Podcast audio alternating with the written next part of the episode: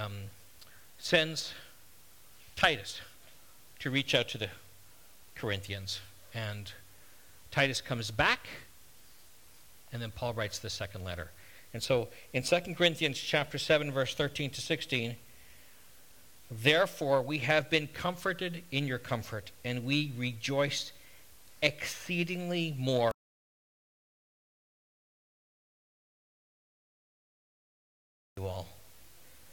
For if in anything I have boasted to him about you, I'm not ashamed. But as we spoke all things to you in truth, even so our boasting to Titus was found true. And his affections are greater for you as he remembers the obedience of you all, how with fear and trembling you received him. Therefore I rejoice that I have confidence in you in everything. So it tells us Paul basically sent Titus out and said, Look, these Corinthians won't let you down. They love Jesus.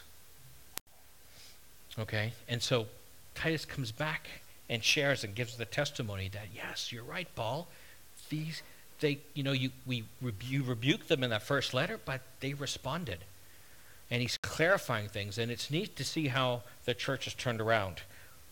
Okay? And Paul, you could see it, as I shared earlier, Paul loves this church. And his love was not for vain. Because they came back, they were earnest, but also here, and even how they received Titus, with fear and trembling. There was humility. There was a sensitivity of spirit. There wasn't saying, oh, you can come in casual. It wasn't casual. It wasn't inconsequential. It was significant. It was something their hearts were stirred. And that's a challenge for us, is when we hear messages here, and we've heard some excellent messages, is do we receive the message with fear and trembling? When we have visitors here and people came and visit us, do we receive them with fear and trembling? Is there a humility and sensitivity of our spirit, grateful to realize that God is orchestrating everything? He's a good, good father. He's perfect in all his ways. In all his ways to us. That's what we sang. He is orchestrating everything. We can look at the world and we can see what's going on and think, this is crazy. This is nuts. What's going What's happening? And the question you can ask is, God, are you really there? He's really there. I want you to get that. He's really there. Okay? And so, and he's working. He worked in the Corinthian church. He changed their heart. Okay? And they came back. And the neat thing is, when you see the change that happens, they're able to bless Titus. And then Titus is able to come back and bless Paul.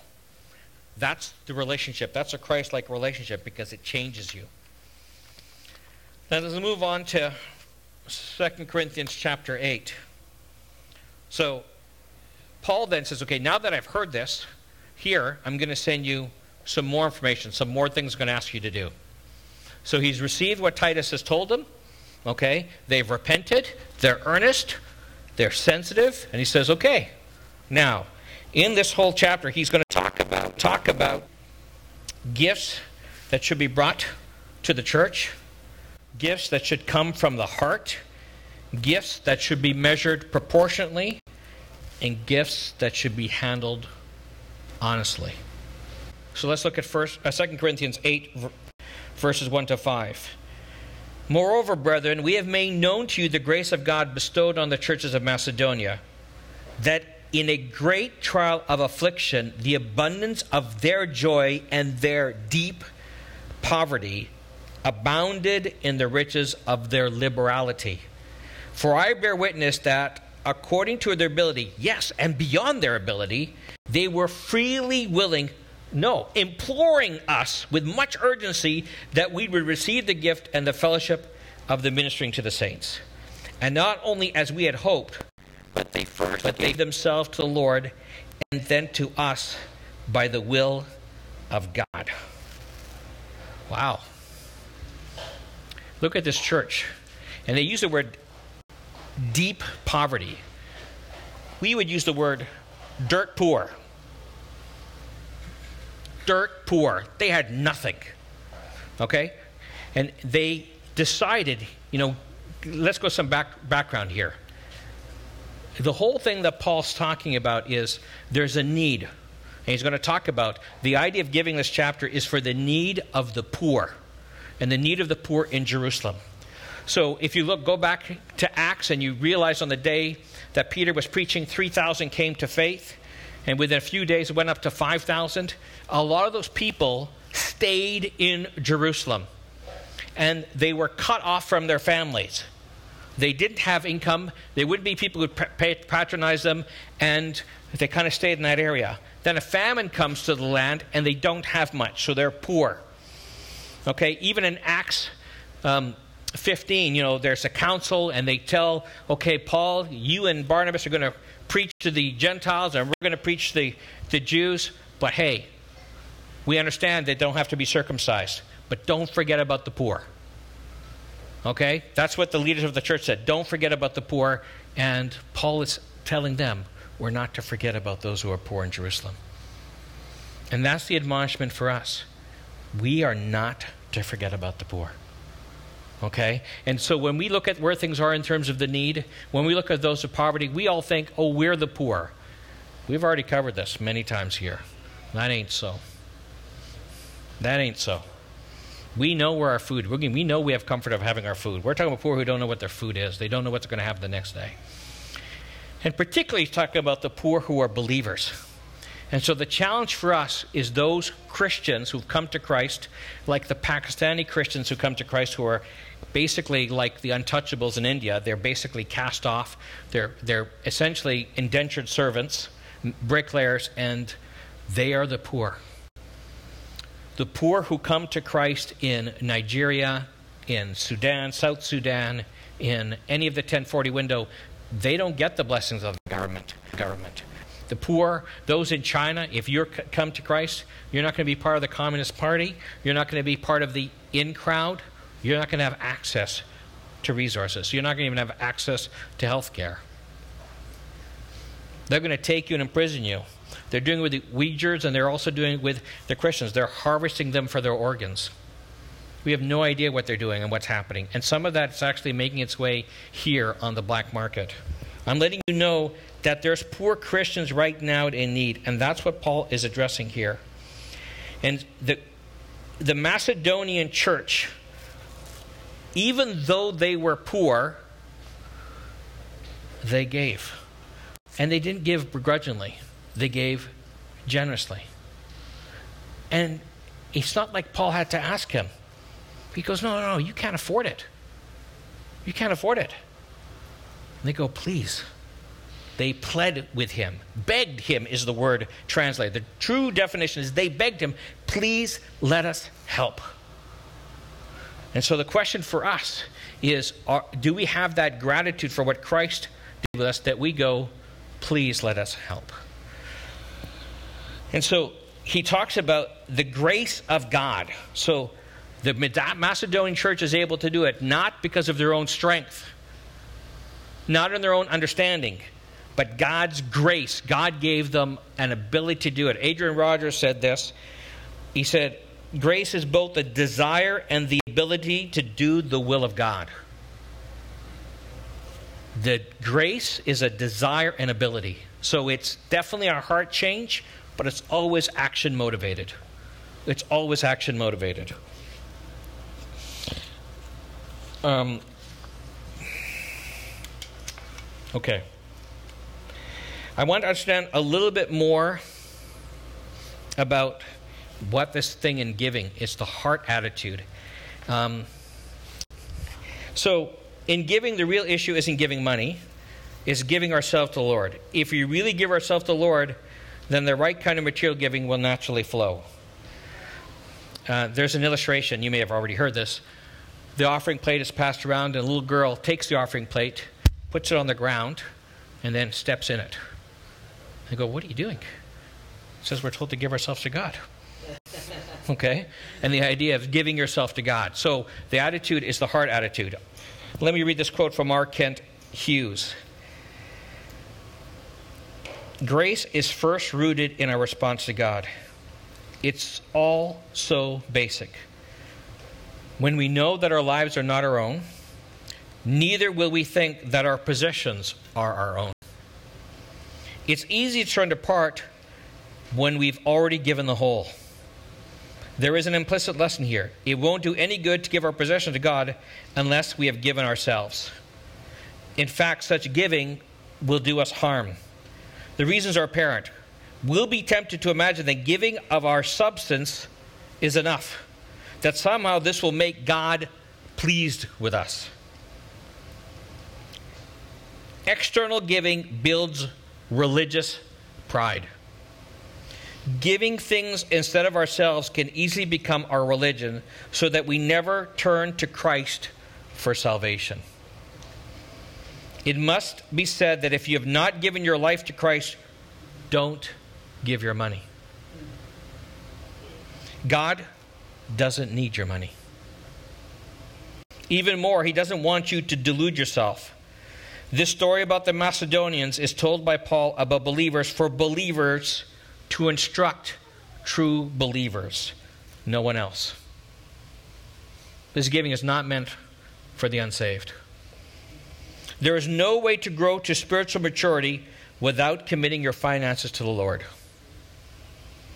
Jesus can have our money, have our money, our hearts, but he cannot have our hearts without our money. He cannot. In this, I would not be true to God's word or to you if I did not say that some of you may have reached sticking spots in your spiritual growth because you have not begun to give as the scriptures and conscience are directing you. Wow. Strong stuff. R. Kent Hughes wrote excellent book, Disciplines of a Godly Man. Good study. I encourage you to read. But the principle here is it's all about the heart attitude. And we have to have the right motivation. I've shared with you when I went overseas to Tanzania, I thought it's easier just to give money. I mean, you need more money. Let me just send you money instead of coming. He said, No, you have to come. When you have to come, you're inconvenienced. When you have to come, you show you love them. They need to know that more than the money. Not to say they didn't need the money, but they need that even more. So let's move on to the next verses, 6 to 8. So we urge Titus that as he had begun, so he would also complete this grace in you as well. But as you abound in everything, in faith, in speech, in knowledge, in all diligence, and in your love for us, see that you abound in this grace also. I speak not by commandment, but am testing the sincerity of your love by the diligence of others. So, wow. What's he saying? Why is he saying this? Look what Paul's saying. He's saying, you abound in everything. So, the, but the faith is a grace that God offers us. Speech, knowledge, diligence, love, giving is also a grace. Giving is also a grace. So there is a gift of giving. Those who have the gift of giving, we can talk about spiritual gifts, like in 1 Corinthians. But there's also the grace that God gives us, just as it gives us knowledge and insight. And giving reflects that. It's a heart attitude. It's giving of ourselves, it's giving of everything. And when you're giving, they use money example, where your treasure is, is where your heart is also, right? In Matthew 6:21 and 1 John 3, 17 to 18, whoever has this world's goods and see his brother in need and shuts up his heart from him, how does the love of God abide in him? My little children, let us not love in word or in tongue, but in deed and in truth. So when we see or hear about the needs of others, most of us, you hear about the news about the poor and you go, oh, what can I do? I don't know what to do. Where can I go? And I'm not saying there's not challenges and making sure the money gets to the right people. I get that. I'm talking about our heart attitude. I'm talking about what's driving you. Is it like, oh, I can't help, so I'm not going to worry about it? It's beyond my help, so I don't have to think about it? Or, I don't know what I need to do. There's a need here. God, how do you want me to bless them? Please give me wisdom that comes from above. Give me knowledge. Let me talk to somebody else and ask for help. What do I need to do? What's the burden? And we've talked about that when we've been needs, but that's the heart attitude that he's asking. And it's not just uh, casual, it's earnest. It's begging. Begging to help. Who else has that? When people ask for help, oh, yeah, please let me help you. No, no, no, you don't. Let me do it. Let me do it. That's what the Macedonian church had. That's the heart that Christ wants of us.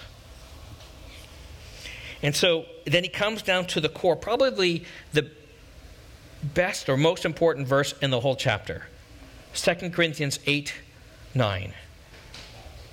For you know the grace of our Lord Jesus Christ, that though he was rich, yet for your sakes he became poor, that through his poverty you might become rich.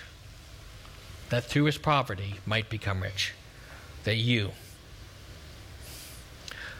So that reminds me of Philippians chapter 2, verses 5 to 8, of what he did, how he humbled himself. He is rich, he's in heaven, he's with God. It's perfect, in perfect harmony. And he decides to become a baby and become a man. And he was not a very rich man. He may not have been completely dirt poor, um, but he didn't have a place to stay. Didn't have a lot. Walked around wherever he went. Certainly wasn't rich. But the poverty they're talking about is everything that he gave poor in everything that he had. He had the command of all the angels. He's telling Pilate, I can call a legion of angels like that. Okay? In a moment. He chose to become poor so that we would have access, so that we would have. What's the richest that we get? We get to, get to become children of God, not just created beings. Adam wasn't the children of God in the same way that we get to be. The Spirit within us, because of what Jesus did, we now have the Holy Spirit within us that changes us, and we are transformed. We have rich richness. So,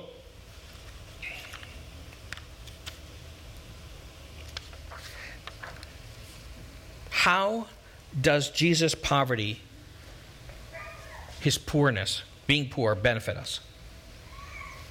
One, it shows us the heart giving heart of God, heart of God. Two, it shows us the relative importance of material things.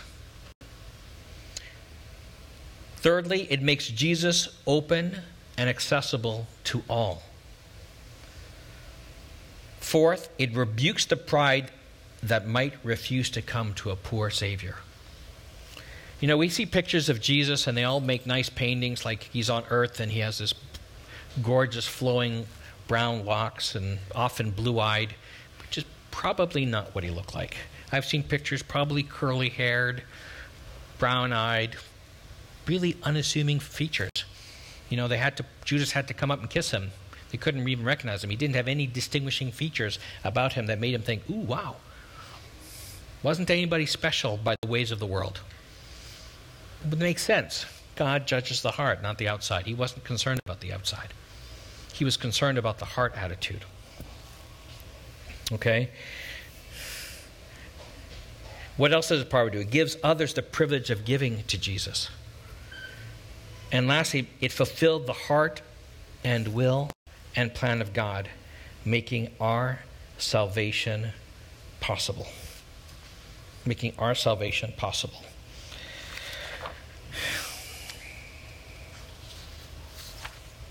So,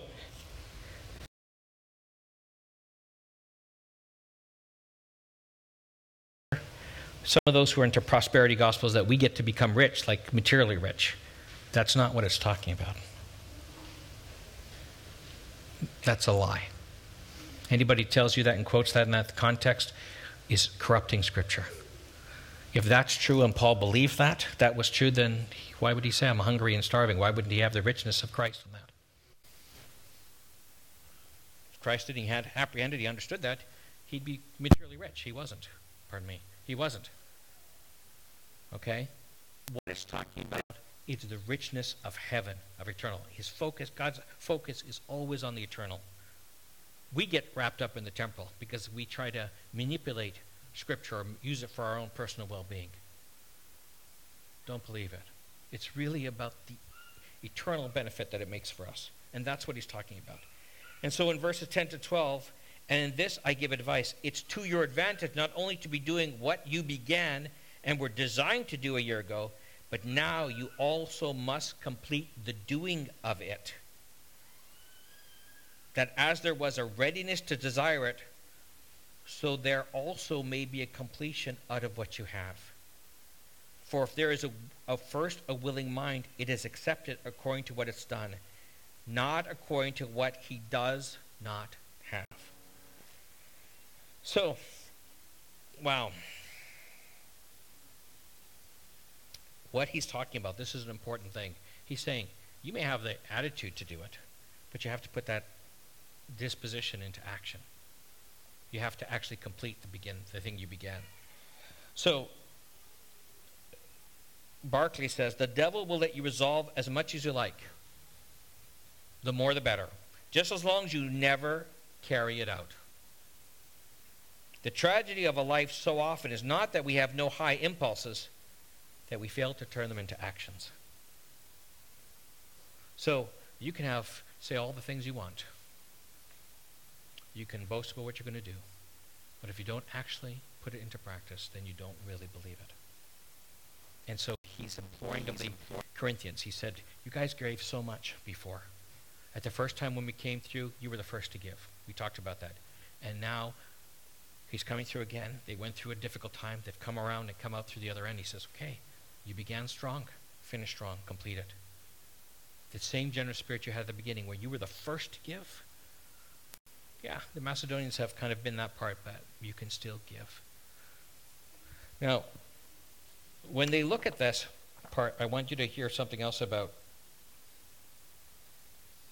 the kind of attitude that God wants us to have in terms of giving. It's actually let me let me go back. Let me read this quote first from Rod Mattoon um, about completion. At this point, let me ask Have you completed what you have started? Whether it's an area of business, work, school, your marriage, promises to family or friends, or your promises to God. By the grace of God, try to finish what you have started. The life of a Christian can be described in one of four ways as a journey, as a battle, as a pilgrimage, and as a race. Select your own metaphor, but the necessity to finish is always the same. For if life is a journey, it must be completed. If it's a battle, it must be finished. If it's a pilgrimage, it must be concluded. And if it's a race, it must be won. He used an example, and you may have, I remember seeing this back in 92. Derek Redmond, a 26 year old Briton, was favored to win the 400 meter race in the 1992 Barcelona Olympics. Halfway into his semi final heat, a fiery pain seared through his right leg. He crumpled to the track with a torn hamstring. As the medical attendants were approaching, Redmond fought to his feet. It was animal instinct, he would later say. He set out hopping, pushing away the coaches in a crazed attempt to finish the race. When he reached the stretch, a big man pushed through the crowd. He was wearing a t shirt that read, Have you hugged your child today? and a hat that challenged, Just do it. The man was Jim Redmond, Derek's father. You don't have to do this, he told his weeping son. Yes, I do, Derek declared. Well, then, said Jim, we're going to finish this together. And they did. Derek wrapped, Derek, Jim wrapped Derek's um, arm around his shoulder and helped him hobble to the finish line. Fighting off the security men, the son's head sometimes buried in his father's shoulder, they stayed in Derek's lane to the end. The crowd clapped, then stood, then cheered, and then wept as the father and son finished the race. What made the father do it? What made the father leave the stands to meet his son on the track? Was it the strength of his child? No. It was the pain of his child. His son was hurt and fighting to finish what he had started. So the father came to help him finish. Beloved, God does the same for the Christian. Our prayers may be awkward, Our attempts may be feeble sometimes, but the power of prayer is in the one who hears it, not the one who says it. However, our prayers, faith, trust, and obedience do make a difference. All you have to do is to be humble enough to turn your cares over to the Lord. Be surrendered to Him and His will, and He will help you to finish what you've started for Him.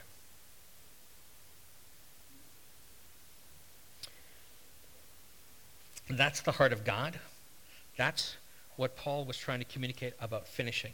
To realize in all things we're not alone. There's a God who gives us the grace. God gives the grace to give. God gives the grace to complete. We do have to ask of it. So God help me. Help me to finish what you want me to do. And that means to surrender, to do not just for our sakes, for what we want, but for his sake, for his glory.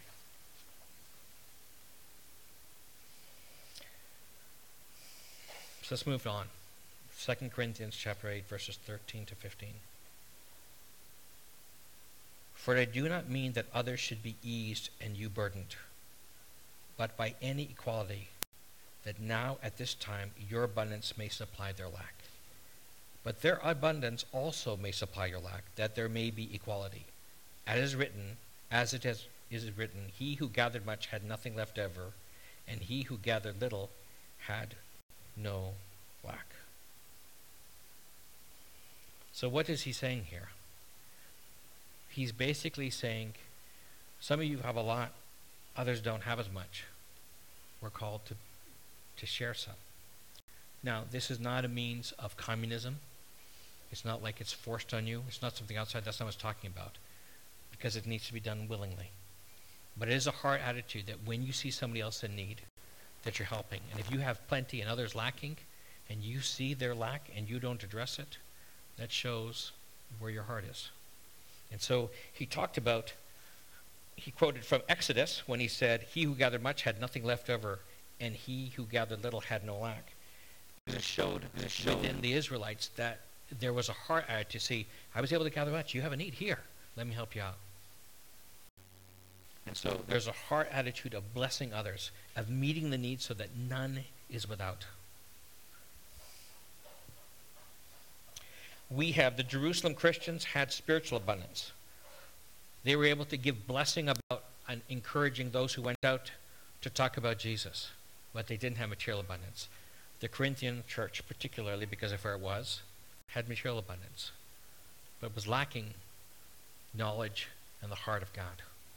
And so there is that reciprocation. And so the challenge for us is the same thing. You may meet somebody's physical need, they may meet a spiritual need, an emotional need, a fellowship need. But it's not about keeping tabs on it, it's not keeping account that much. It's a heart attitude that says, it's all going to perish, it all belongs to God. Hodge says, well, property is like manna, it will not bear hoarding you know, there's an example of, you know, you don't see, you know,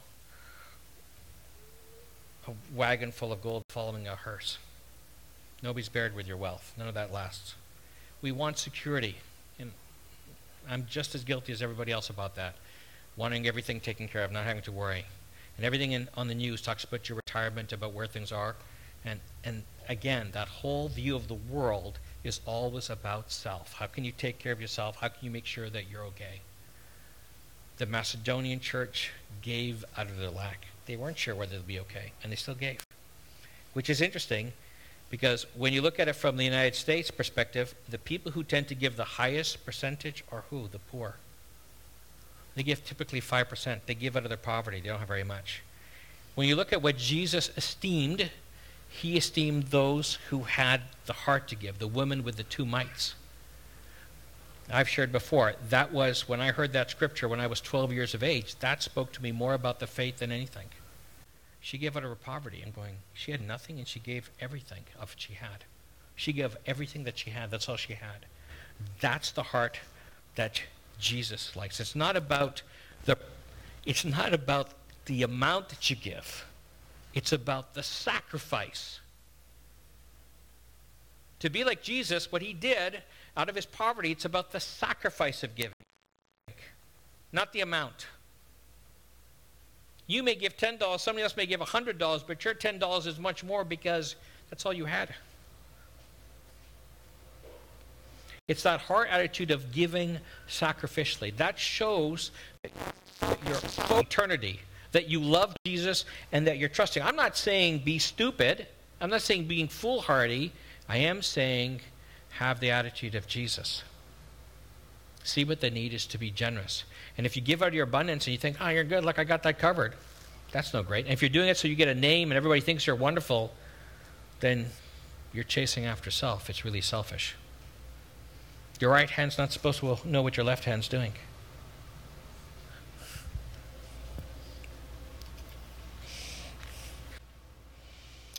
Second Corinthians 8, verses 16 to 24. But thanks be to God who puts the same earnest care for you into the heart of Titus. For he not only accepted the exhortation, but being more diligent, he went to you of his own accord. But we have sent with him the brother whose praise is in the gospel throughout all the churches. Not only that, but also was chosen by the churches to travel with us with this gift, which is administered by us to the glory of the Lord himself. And to show your ready mind, avoiding this, that anyone should blame us in this lavish gift, administered by us, providing honorable things not only in the sight of the Lord, but also in the sight of men. And we have sent with them our brother, whom we have often proved diligent in many things, now much more diligent because of the great confidence which we have in you. If anyone inquires about Titus, he is my partner and fellow worker concerning you. And if our brother is inquired about, they are messengers of the church, the glory of Christ. Therefore, show to them and before the churches the proof of your love and of your boasting and of our boasting on your behalf. So that's how he talks about. That's a pretty strong statement there. Okay? What is he saying?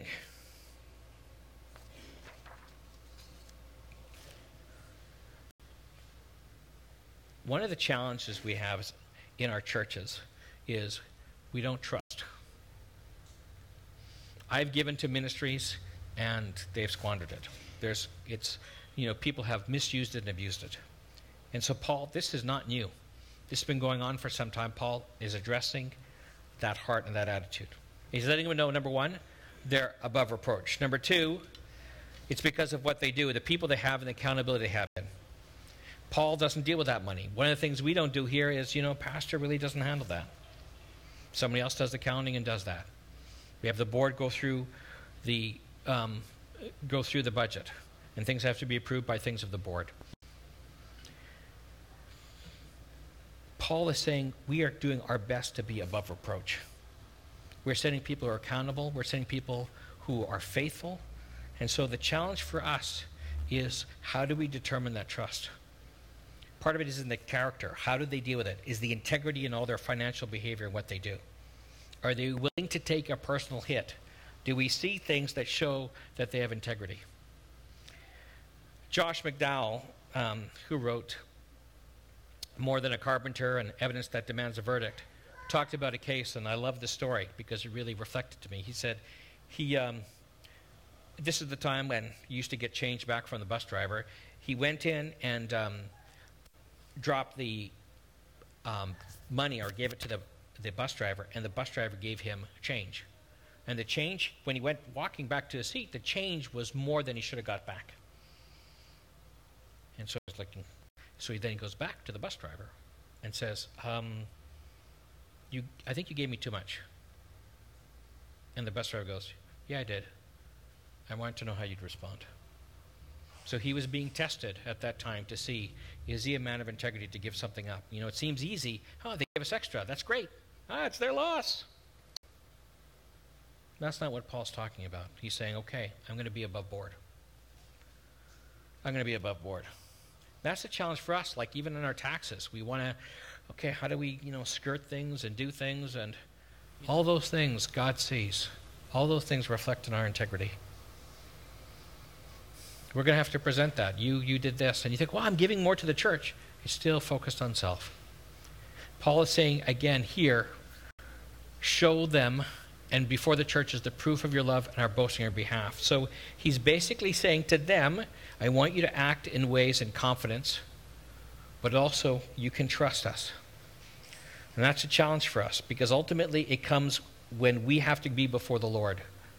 I've I've given to organizations and they've acted in ways that it didn't appear to be in integrity. And I had the chance to sue the organization or get money back in a class action suit. Um, I elected not to do it, not to get involved. I no longer give to that organization. I learned.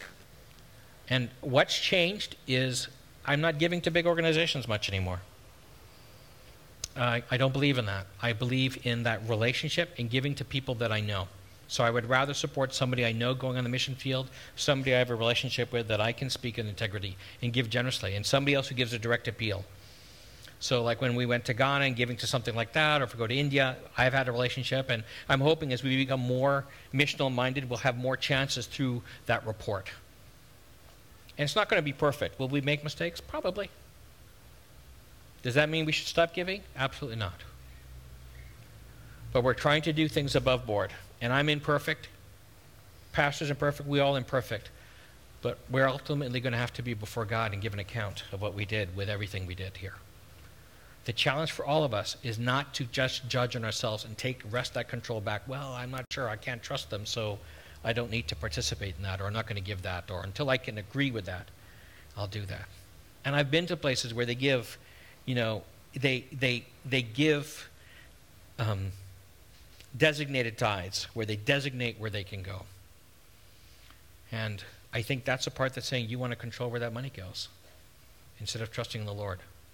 The other part of giving is, you know, when we don't have that here as much in terms of our financial secretary, but if other churches will have financial secretary, they can tell when somebody's upset with pastor or the church. You know why? The first sign is their giving stops. They don't give anymore. They don't contribute. What does that reflect? That's your heart. And so, um, the thing we have to realize when we're looking at giving, this is primarily focused on giving to the poor. It's still the principle of what we do in terms of the church. Um, we're not under Old Testament law of tithing. Tithing is a tenth. But Jesus did t- refer to that when you tithe in terms of that heart. But the issue is this then it was you give 10% and you get to do what you want with the 90%. The new covenant under the New Testament is actually much tougher. Okay? It says it all belongs to God. None of it's really ours. So everything that I spend, even when I went to uh, a restaurant with Josh today, McAlister's, is all God's. I don't always think that. I went there go, okay, yeah, it's my credit card, yeah, it's mine. I don't think, okay, this belongs to God. Should I spend this money? Sometimes they do. Try to do it more. But boy, do we ask that for every time we spend? No. When I buy that pop, do I ask that? Oh, this belongs to God. Is that what he wants me, to do? Do I need to? Yes. It all belongs to him. And then what does he want? If it all belongs to him, he's given me stewardship over it.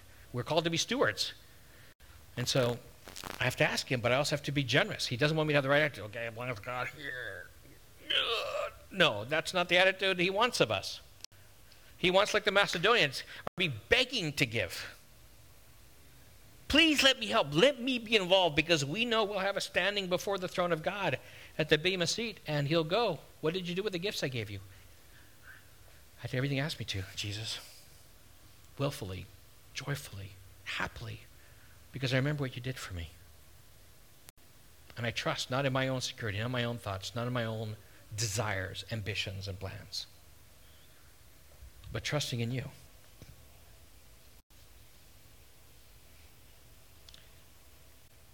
So, some points I want to talk about in terms of reviewing a few things here.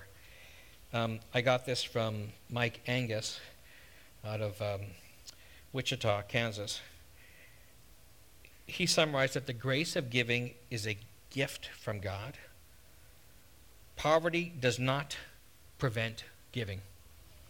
Human accounting judges generosity on the basis of the amount given, divine accounting judges on the basis of sacrifice. He said, number three, generosity looks at giving as a privilege rather than an obligation. For generosity starts with the giving of oneself. giving of oneself. So when you're giving even to something else, it's praying, it's giving of yourself, not just throwing money at it and not care. And excellence in giving is important as excellent in other spiritual graces. Wow, I mean barely touched about that. So it talks about he wants you to grow in the grace of giving. We talk about I want to grow in my knowledge, spiritual knowledge of God. I'm going to grow my skill of teaching. I'm going to grow in these other gifts, grow in speaking in tongues if that's the desire you have. But it also talks that this grace we need to grow in giving. Grow in giving. Giving more. Giving freer. Giving earnestly. Giving generously. So I want to go through some principles. We're going to go through nine principles today, and the last five will be after next week's lesson. Principles number one outward circumstances and difficulties should not inhibit generosity in giving. The Macedonian churches are not giving out of their abundance. Rather, they gave generously out of their poverty. They gave not because they had to give, but because they wanted to give. Their giving far exceeded their financial ability. They viewed this special offering as a privilege, not an obligation.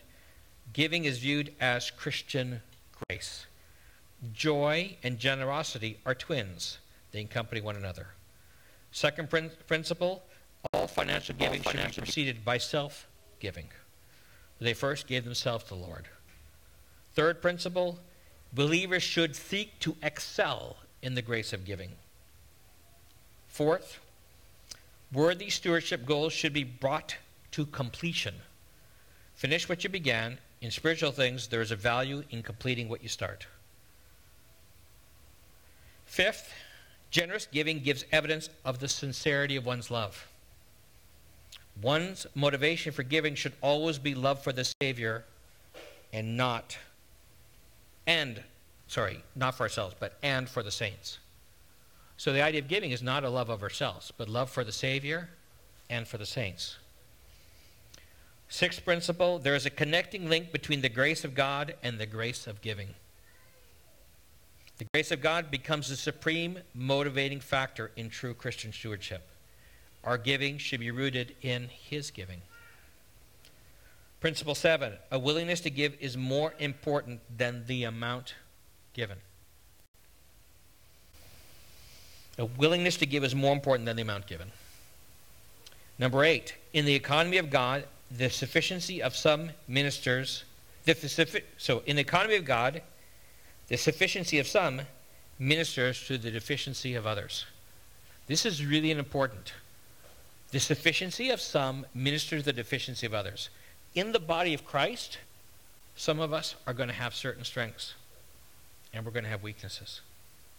I know I have certain physical weaknesses. If I need to get some things done, I'll need to depend on some of the guys who are stronger. I had that when I was when we were digging the the crawl space at the duplex when you know David, Kale, Rob, Troy, um, some others went and dug that. I couldn't do that as much. So there's things that we have. Some of us have certain strengths in some ways, some weaknesses in others. But spiritually, that's even more so. Some can teach, others can serve better. Some have different things that God's given them. And what's the purpose? The idea is to help others based on the abundance that we have. And the last one I'm going to go through now is principle nine the expenditure of God's money should be done judiciously. Number one, to honor the Lord. Number two, to do vital ministry. And number three, to avoid any type of criticism. Now, I'm not saying you need to be motivated by other people, what they think, but I think we have to be above board in what we do. And that's the principle that he's talking about.